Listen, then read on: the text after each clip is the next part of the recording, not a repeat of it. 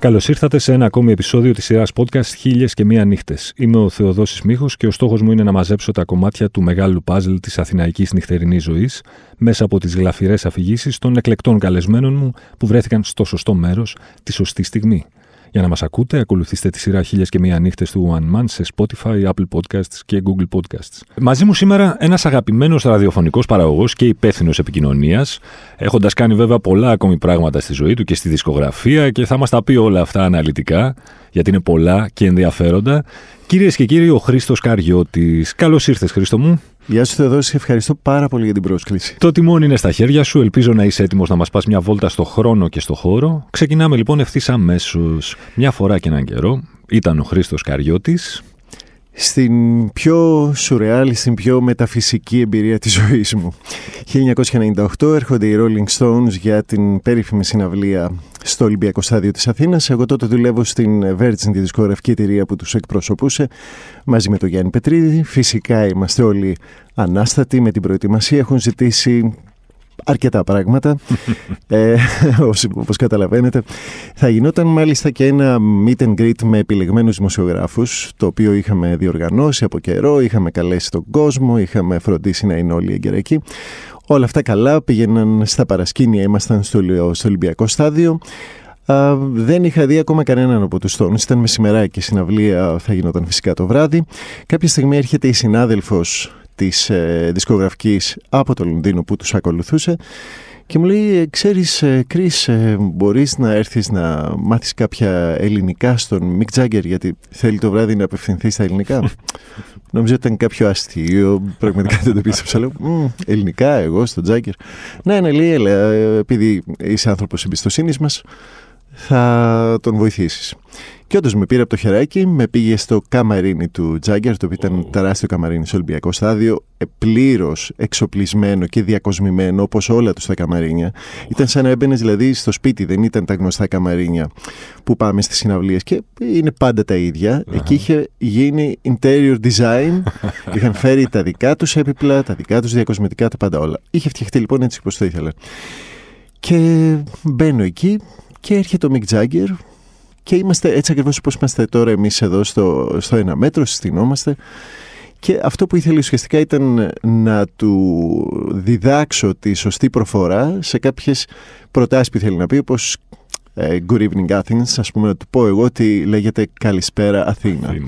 Και καθόμουν και του έγραφα σε ένα τετράδιο που είχε έτοιμες τις φράσεις που ήθελε να πει. Και του τις έγραφα εγώ από κάτω σε γκρίκλις και τον μάθαινα ποια είναι η σωστή προφορά. Και την ώρα που συνέβαινε όλο αυτό και ήμουν απόλυτα δοσμένος για να κάνω το καλύτερο μάθημα ελληνικών, από μέσα μου έλεγα, τι ζω τώρα, τι είναι όλο αυτό.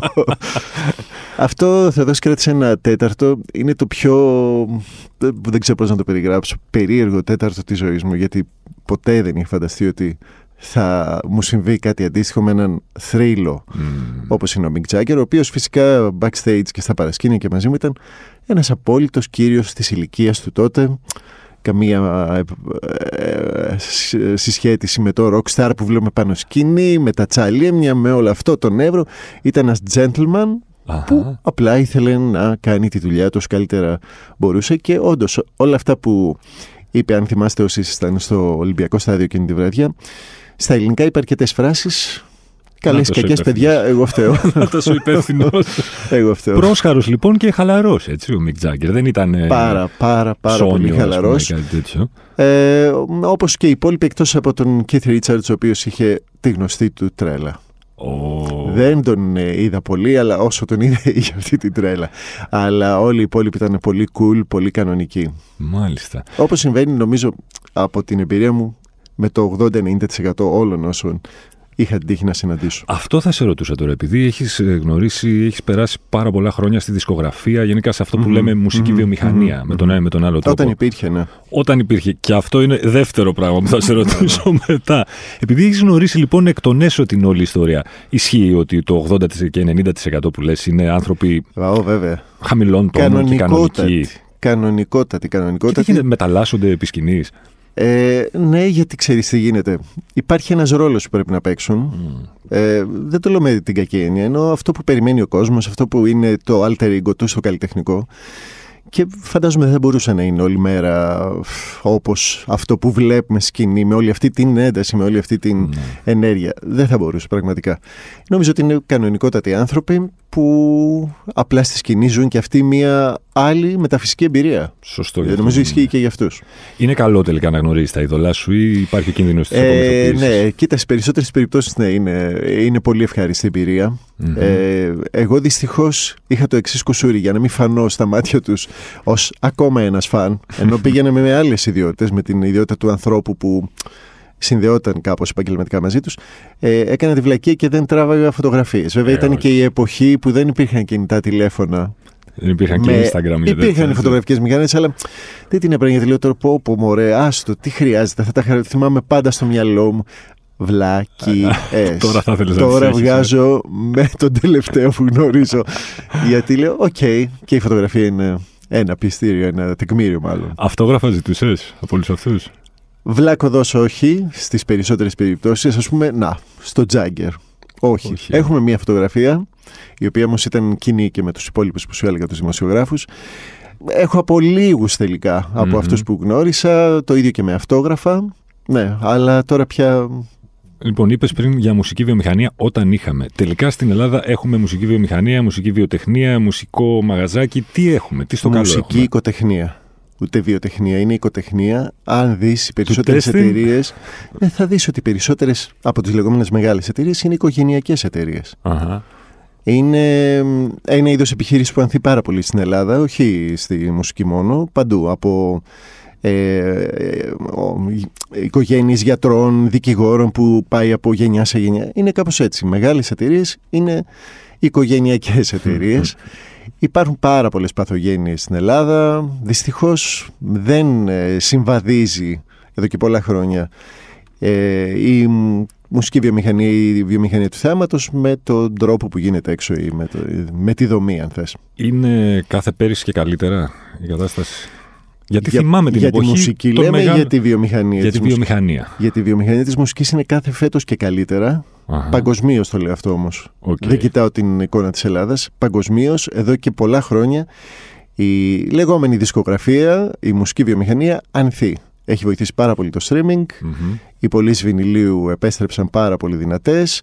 Γενικά έξω γίνεται ένα ωραίο μεγάλο πάρτι και όλοι είναι χαρούμενοι. Στην Ελλάδα τι γίνεται? Στην Ελλάδα δεν γίνεται αυτό το πάρτι. Γίνεται παρτάκι, δεν γίνεται. Γιατί δεν είναι φτιαγμένη η δομή, δεν υπάρχει δομή μάλλον για τη μουσική βιομηχανία στην Ελλάδα. Και εννοώ ότι από τα media πια δεν ασχολούνται τόσο πολύ, τα ραδιόφωνα δεν ασχολούνται τόσο πολύ, η τηλεόραση δεν ασχολείται τόσο πολύ, οπότε όλο αυτό γίνεται κάπως... Θυμάμαι όμως μέχρι και όχι και τόσο παλιά έτσι, να υπάρχουν κανονικά μεγάλες δισκογραφικές και μικρές δισκογραφικές, να υπάρχουν παραρτήματα δισκογραφικών κολοσσών. Τώρα κάπως το πράγμα έχει ατονίσει. Οι μεγαλύτερες έχουν φύγει. Η Sony έχει φύγει, έχει εκπρόσωπο εδώ. Η Warner έχει φύγει, έχει εκπρόσωπο. Μόνο η Universal υπάρχει αυτή τη στιγμή από τις μεγάλες. Άρα η ελληνική αγορά για τις ξένες, για τις μαμά εταιρείες ας πούμε, είναι ανεπαρκή ουσιαστικά. Είναι αδιάφορη. Είναι αδιάφορη και γι' αυτό πήραν και την απόφαση να φύγουν. Πριν από, πότε ήταν, το 2010 με 2013 έφυγαν οι μεγαλύτερες. Μέχρι τότε δεν ήμασταν αδιάφοροι? Μέχρι τότε ήμασταν μια συμπαθητική βαλκανική αγορά που είχε ιδιαιτερότητες. Τους άρεσε αυτό γιατί γινόταν εδώ πράγματα επιτυχίες που δεν γινόταν πουθενά άλλου. Ήταν και μια αγορά που ήταν σαν τεστ για κάποιους. Έβγαιναν κάποια λεφτά. Υπήρχε η αγορά του φυσικού προϊόντος που απέφερε κάποια κέρδη. Μετά καταβαραθρώθηκε τελώς η αγορά φυσικού προϊόντος, δεν αντικαταστήθηκε με το ψηφιακό. Αυτό ήταν το μεγάλο gap που συνέβη και στο εξωτερικό, αλλά για πολύ λιγότερο διάστημα άντεξαν εκεί οι εταιρείες. Εδώ δεν αντικαταστάθηκαν τα έσοδα της έλλειψης του φυσικού προϊόντος, συρρικνώθηκαν οι εταιρείες, έκλεισαν και δυστυχώς δεν ξέρω, ώσπου να αρχίσει το ψηφιακό να είναι πολύ δυνατό και στην Ελλάδα, και θα γίνει όπως σε όλο τον κόσμο, να μάθει όλος ο κόσμος ότι υπάρχουν οι ψηφιακές πλατφόρμες που μπορεί να ακούσει μουσική, πληρώνοντας ένα πολύ μικρό αντίτιμο και βγαίνοντας από εκεί κάποια έσοδα, φοβάμαι ότι περισσότερες θα προσπαθούν να επιβιώσουν κάνοντας άλλα πράγματα ουσιαστικά, όπως live, events. Είναι μοιραίο να πάνε προς εκεί. Λες ότι κάποτε κάποιες φορές έστω, μας χρησιμοποιούσαν και σαν δοκιμαστικό σωλήνα, ας πούμε. Ναι. Πες μου κανένα παράδειγμα. Τι τους φαίνονταν περίεργο που μπορεί να έχει επιτυχία εδώ και τους φαίνονταν εξής, wow, πώς έγινε αυτό? Πολλά τέτοια παραδείγματα. Θα σου πω, ας πούμε, ένα που το έζησα κιόλας, η Calexico. Η Calexico έξω ήταν μία μπάντα από τις πολύ μικρές. Ναι. Ξαφνικά με κάποιες κινήσεις, ένα τραγούδι τους μπήκε σαν σήμα στην σειρά του εκπομπών του Σταύρου Θεοδωράκη. Μετά ραδιόφωνα που το αγκάλιασαν και το έπαιξαν πάρα πολύ, και επίσης ο εξωτισμός που είχε ο ήχος τους, έκανε τους Calexico μια πολύ μεγάλη μονάδα στην Ελλάδα. Η Madrugada. Σωστό. Με τους Madrugada ήμουν εκεί από το 0 και με την πίστη, αν θες, τη δικιά μας τότε στην εταιρεία, κάποιων ανθρώπων στα ραδιόφωνα που τους αγάπησαν, κάποιον προμότερ που επίσης τους αγάπησαν και τους δοκίμασαν και αργότερα τους επέβαλαν. Έφτασαν οι Madrugada να παίζουν στο Ολυμπιακό στάδιο, έτσι. Ναι. Και το βλέπω όλο αυτό και λέω πώς έγινε. Υπάρχουν πολλά τέτοια παραδείγματα. Υπάρχουν και παραδείγματα όμως μεγάλων στάρ του εξωτερικού που εδώ δεν σημαίνουν σχεδόν τίποτα. Η Taylor Swift, ας πούμε, στην Ελλάδα δεν νομίζω ότι είναι κάτι. Αν ερχόταν δηλαδή αν ερχόταν η Taylor Swift, νομίζω ότι θα είχε 3.000-4.000 κόσμο. Ποιος τώρα από τις μεγαλύτερες Αμερικανίδες? Ναι, οπότε δεν νομίζω ότι θα έρθει ποτέ. Ναι. Υπάρχουν αυτά. Πάντα υπήρχαν στην Ελλάδα. Το καλύτερο και το χειρότερο του να είσαι με τον ένα ή με τον άλλο τρόπο τελικά μέρος αυτής της μουσικής βιομηχανίας, από όλα τα πόστα που έχεις περάσει, είτε στη δισκογραφία, είτε στο ραδιόφωνο, είτε σε όλα αυτά, ποιο είναι τελικά? Το καλύτερο φυσικά είναι όταν βλέπεις ότι αποδίδει ο κόπος σου και η πίστη σου σε ένα project, σε ένα άλμπουμ που και το πιστεύεις ή που έπρεπε να πετύχει, γιατί είναι μεγάλο priority και από το εξωτερικό, μεγάλη προτεραιότητα. Δηλαδή δεν μπορεί ένα global act, όπως λέω τώρα, η Taylor Swift, να μην είναι στην Ελλάδα μεγάλο και να μην μπορείς να ριπορτάρεις ότι ξέρεις και εδώ σκίζει και εδώ είναι νούμερο ένα και εδώ έχει τόσα streams. Αυτό είναι λίγο embarrassing που λέμε, γιατί δεν μπορούν να το καταλάβουν. Okay. Αυτό είναι το καλύτερο. Μαζί όμως και το χειρότερο είναι αυτό, όταν δεν πετυχαίνουν πράγματα που θα ήθελες να πετύχουν, που έπρεπε να πετύχουν, και σε φέρνει σε πάρα πολύ δύσκολη θέση. Επίσης, το χειρότερο είναι και αυτό που είπες πριν, αν κάποιοι σε απογοητεύουν όταν τους γνωρίζεις από κοντά και λες, αυτό ήταν. Μετά δεν το ξανακούς το ίδιο. Το streaming τελικά κάνει καλό στην όλη φάση. Βέβαια. Στη μουσική γενικά. Ναι, βέβαια. Για θυμίσου ότι υπήρξε πριν από το streaming το απόλυτο τίποτα. Το παράνομο downloading. Μπράβο, ναι. Μια νεκρή αγορά φυσικού προϊόντος. Υπήρχε μια περίοδος ετών που δεν υπήρχε τίποτα. Που φαινόταν μόνο μια καταστροφή. Το streaming είναι ο τρόπος να ακούς μουσική σήμερα. Είναι πάρα πολύ βοηθητικό. Εγώ μόνο έτσι ακούω πια. Ένας άνθρωπος που υπήρξε συλλέκτης τώρα, εγώ σου λέω, και μάζευα και έκανα και... Δεν με ελκύει πια το φυσικό προϊόν να το έχω. Θέλω να ακούω όμως σήμερα το πρωί, άκουσες με το New Music Friday στο Spotify. Θέλω να ακούω και είναι ένας καταπληκτικός τρόπος να ενημερώνεσαι. Αυτό που λένε ορισμένοι παλιωμοδίτες, να τους πω, ξέρεις ότι αν δεν το πιάσεις, ρε παιδί μου, στα χέρια σου τη μουσική σε ένα φυσικό φορμά, δεν νιώθεις πραγματικά. Αυτά τα λένε οι 45-40 πλάς. Θεοδόση μου. Η γενιά μου. Και εγώ μεταξύ τους ίσως το έλεγα παλιά, αλλά πίστεψέ με, για τα νέα παιδιά δεν είναι τίποτα αυτό. Δεν ξέρουν τι είναι το CD. Το βινίλιο το έμαθαν τώρα ως ένα gadget. Έτσι πρέπει να δούμε στις πραγματικές του διαστάσεις. Μην πιστέψουμε ότι θα ξαναγίνει η δισκογραφία του 80 και θα πουλάει μόνο βινίλια και αυτά. Είναι ένα πολύ limited πράγμα, περιορισμένης δυναμικής αυτή τη στιγμή. Πουλάει σαν gadget, γιατί συνοδεύεται από ένα ωραίο pick-up, vintage, και κάπως όλο αυτό έχει ένα μύθο πίσω του. Πάρα πολύ μεγάλοι stars του παρελθόντος έχουν συνδεθεί με το βινίλιο και έτσι φαίνονται και ελκυστικοί για την νεότερη γενιά και για τους παλιότερους που ξαναγοράζουν βινίλια, αλλά δεν θα πάει πίσω. Δηλαδή έτσι θα είναι. Πιστεύεις ότι θα ξεθυμάνει αυτή η μόδα της αναβίωσης του βινιλίου σύντομα? Νομίζω θα κάτσει κάποια στιγμή στις πραγματικές της διαστάσεις. Σε ένα πράγμα που θα είναι για συλλέκτες, ένα ακριβό χόμπι, Μην το ξεχνάμε αυτό. Πλέον είναι ένα ακριβό χόμπι. Δεν μπορεί να, γι' αυτό και δεν μπορεί να γίνει το main thing. Να. Δεν μπορεί να γίνει το κύριο μέσο διάδοσης της μουσικής, γιατί είναι ακριβό. Να, άρα θα μείνει ένα τέτοιο πράγμα με πολυτελείς εκδόσεις, αλλά για ειδικό κόσμο. Ναι, ξέρεις, είναι τόσα τα άρθρα και τα ρεπορτάζ για την άνοδο του βινιλίου που μπορεί κάποιος που δεν έχει μεγάλη επαφή με το όλο θέμα να νομίζει ότι ξαφνικά η μουσική βιομηχανία βασίζεται και πάλι στο βινίλιο, το οποίο δεν ισχύει. Δεν είναι έτσι. Βγαίνουν βινίλια σε πολύ μικρές όμως ποσότητες, τα περισσότερα για τους πολύ fans ή για συλλέκτες. Μέσα σε όλο αυτό το νέο τοπίο της μουσικής, το ράδιο τι θέση έχει, το ραδιόφωνο? Έχει ακόμη δύναμη? Έχει μια κάποια δύναμη και εδώ και στην Ελλάδα, αλλά και παγκοσμίως. Βέβαια φθήνει το ραδιόφωνο, έτσι. Ναι. Φθήνει και μεταλλάσσεται και αυτό, γιατί με την έλευση του broadband και της δυνατότητας να έχεις, ας πούμε, ιντερνετικό ραδιόφωνο στο εξωτερικό, υπάρχει σε όλα τα καινούργια αυτοκίνητα, υπάρχει σύνδεση με το ίντερνετ και ιντερνετικό ραδιόφωνο, δεν υπάρχουν FM. Τα αυτοκίνητα τα καινούργια δεν έχουν ούτε CD player ούτε FM. Οπότε μέσα από εκεί δίνεται δυνατότητα να ακούς ραδιόφωνο και το παραδοσιακό, αλλά κυρίως αυτό που κάνουμε εμείς τώρα, τα podcast, που είναι το νέο ραδιόφωνο της νέας γενιάς, ή ιντερνετικά ραδιόφωνα, playlist, τα playlist σου.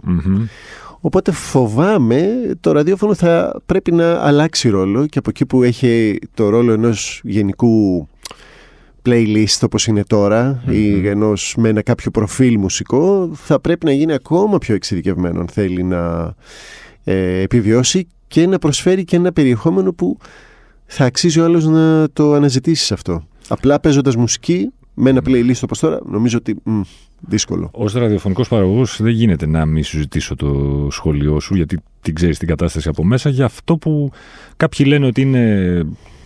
Εκεί αποδίδουν όλα τα κακά, ας πούμε, όλα τα δεινά του ραδιοφώνου. Κάποιοι λένε ότι είναι ένα αναγκαίο κακό. Η λέξη playlist. Έχει βοηθήσει, έχει σκοτώσει, τι έχει κάνει στα ραδιόφωνα? Λοιπόν, η λέξη playlist. Μιλάς με έναν άνθρωπο που όλη του τη ζωή, εκτός από τα τελευταία 1-2 χρόνια, έχει κάνει ραδιόφωνο, και μιλάμε για σχεδόν 30 χρόνια, χωρίς playlist, χωρίς να ξέρω τι είναι το playlist. Μόνο παίζοντας αυτά που ήθελα κι εγώ, όπως και όλοι οι άλλοι της γενιάς μου. Ήταν ωραίο αυτό, αλλά φοβάμαι ότι πέρασε η εποχή του, της ελευθερίας στα FM. Ναι. Μπορεί να υπάρξει, όπως είπα, σε ειδικές ιντερνετικές εκπομπές, σε podcast. Έτσι ναι, μπορούμε όλοι να καταθέσουμε την προσωπική μας άποψη εκεί. Το ραδιόφωνο όμως θεωρώ ότι σήμερα, το 2022, με το κοινό που υπάρχει εκεί έξω, με τις ταχύτητες τις οποίες ζούμε όλοι, δεν νομίζω, και από τα παραδείγματα ραδιοφώνων που προσπάθησαν να έχουν ελεύθερο playlist, νομίζω απέτυχαν στις μετρήσεις. Οπότε καταλαβαίνω ότι ο κόσμος, και όπως το βλέπω και με τους φίλους γνωστούς, θέλει να ακούει οικία πράγματα, γιατί ακούει λίγη ώρα πια, και δεν ακούει για να ενημερωθεί μουσικά, ακούει για να έχει μία παρέα.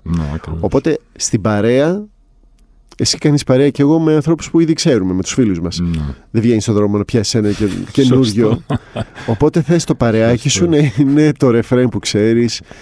Εκεί ναι, okay, να χωρέσει και κάτι άλλο, αλλά βασικά θες τα γνωστά. Άρα το playlist σκότωσε το προηγούμενο μοντέλο, αλλά πέθανε το προηγούμενο μοντέλο. Δηλαδή σκοτώθηκε, πέθανε από μόνο του, θα πέθανε. Αλλάζουν όλα. Νοσταλγεί στην εποχή που υπήρχε όντως έστω μια μικρή βιομηχανία μουσικής στην Ελλάδα, εξής? Βέβαια. Και δεν την νοσταλγώ με την έννοια του ρετρό. Θα ήθελα να υπάρχει.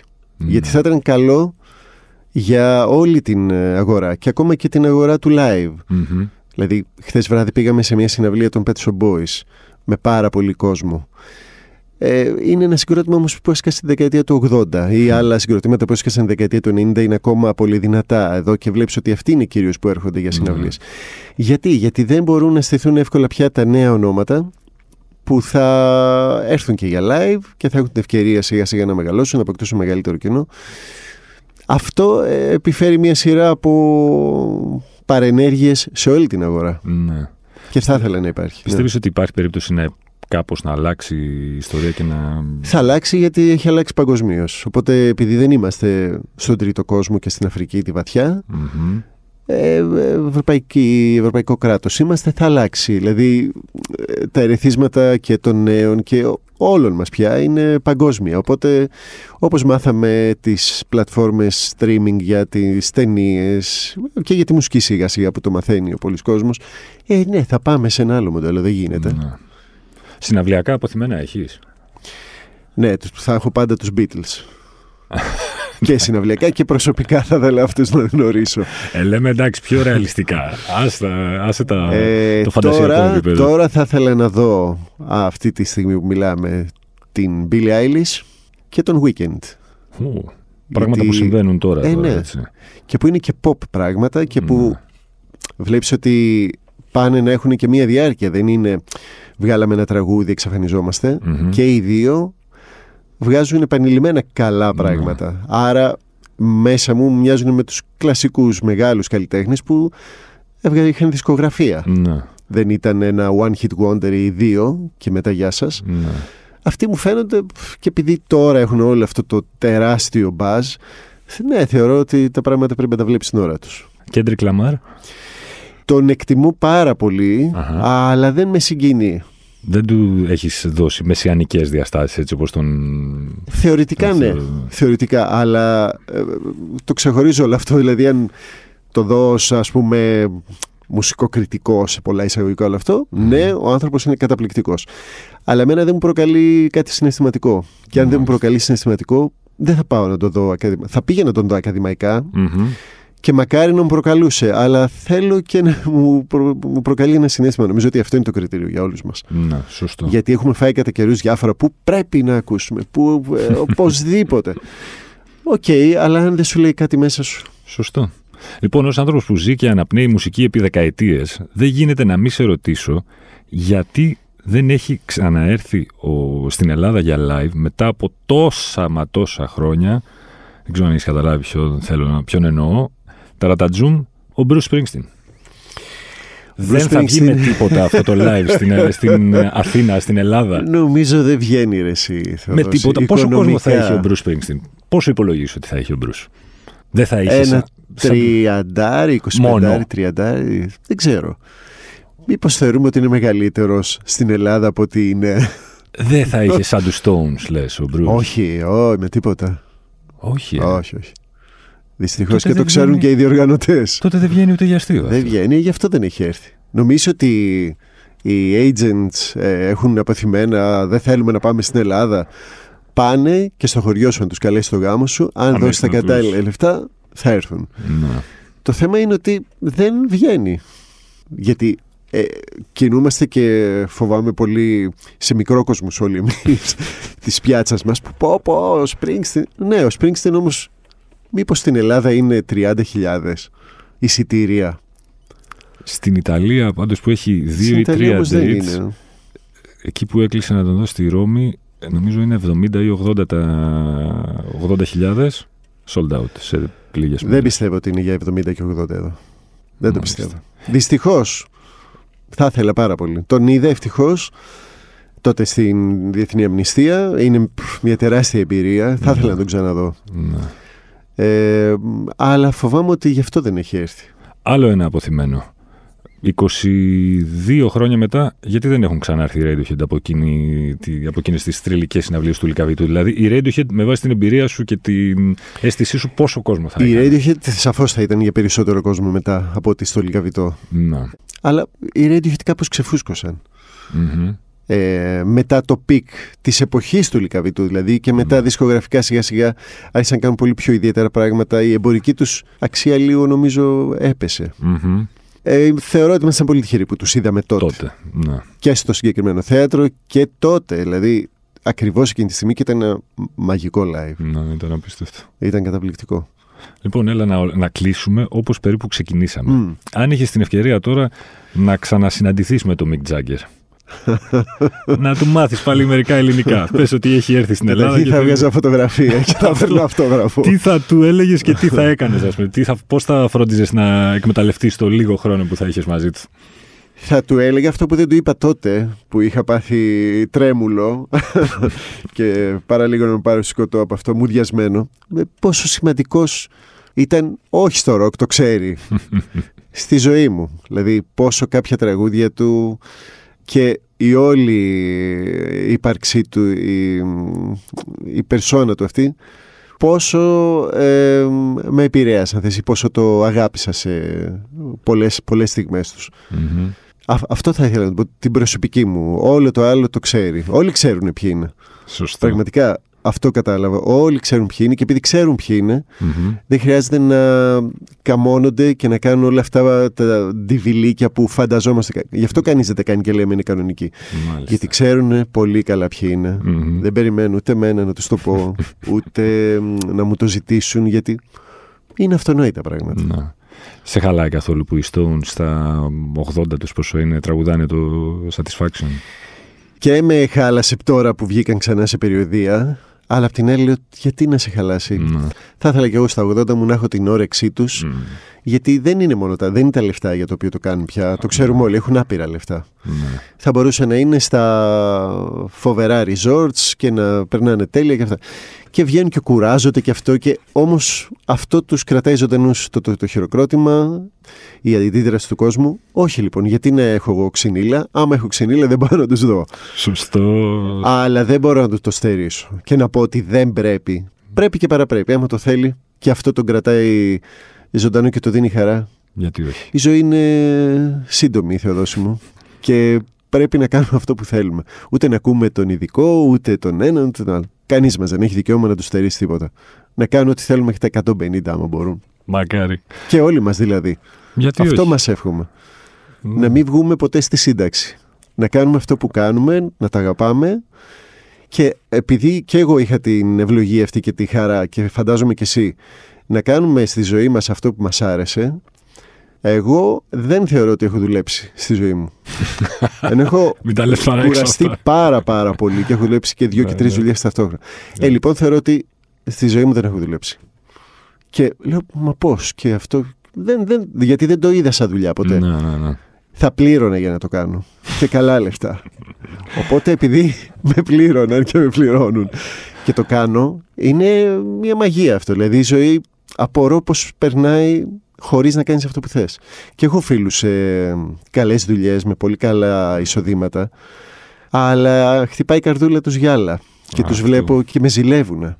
Και λέω, ρε εσύ Γιώργο, θα πω ένα τυχαίο όνομα, εσύ που έχεις την τάδε θέση CEO και με τόσα λεφτά το μήνα που εγώ δεν τα βλέπω ούτε καν, και έτσι κι αλλιώς με τις πιτάρες, και τον βλέπεις ότι έχει κάτι του λείπει. Ναι. Εμένα δεν μου λείπει. Και αυτό είναι μια τεράστια ευλογία.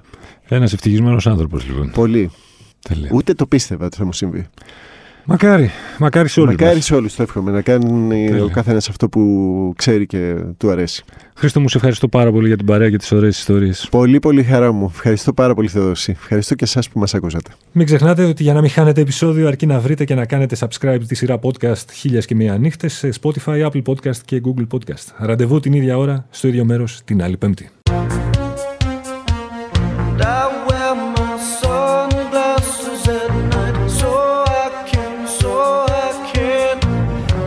Track of the visions in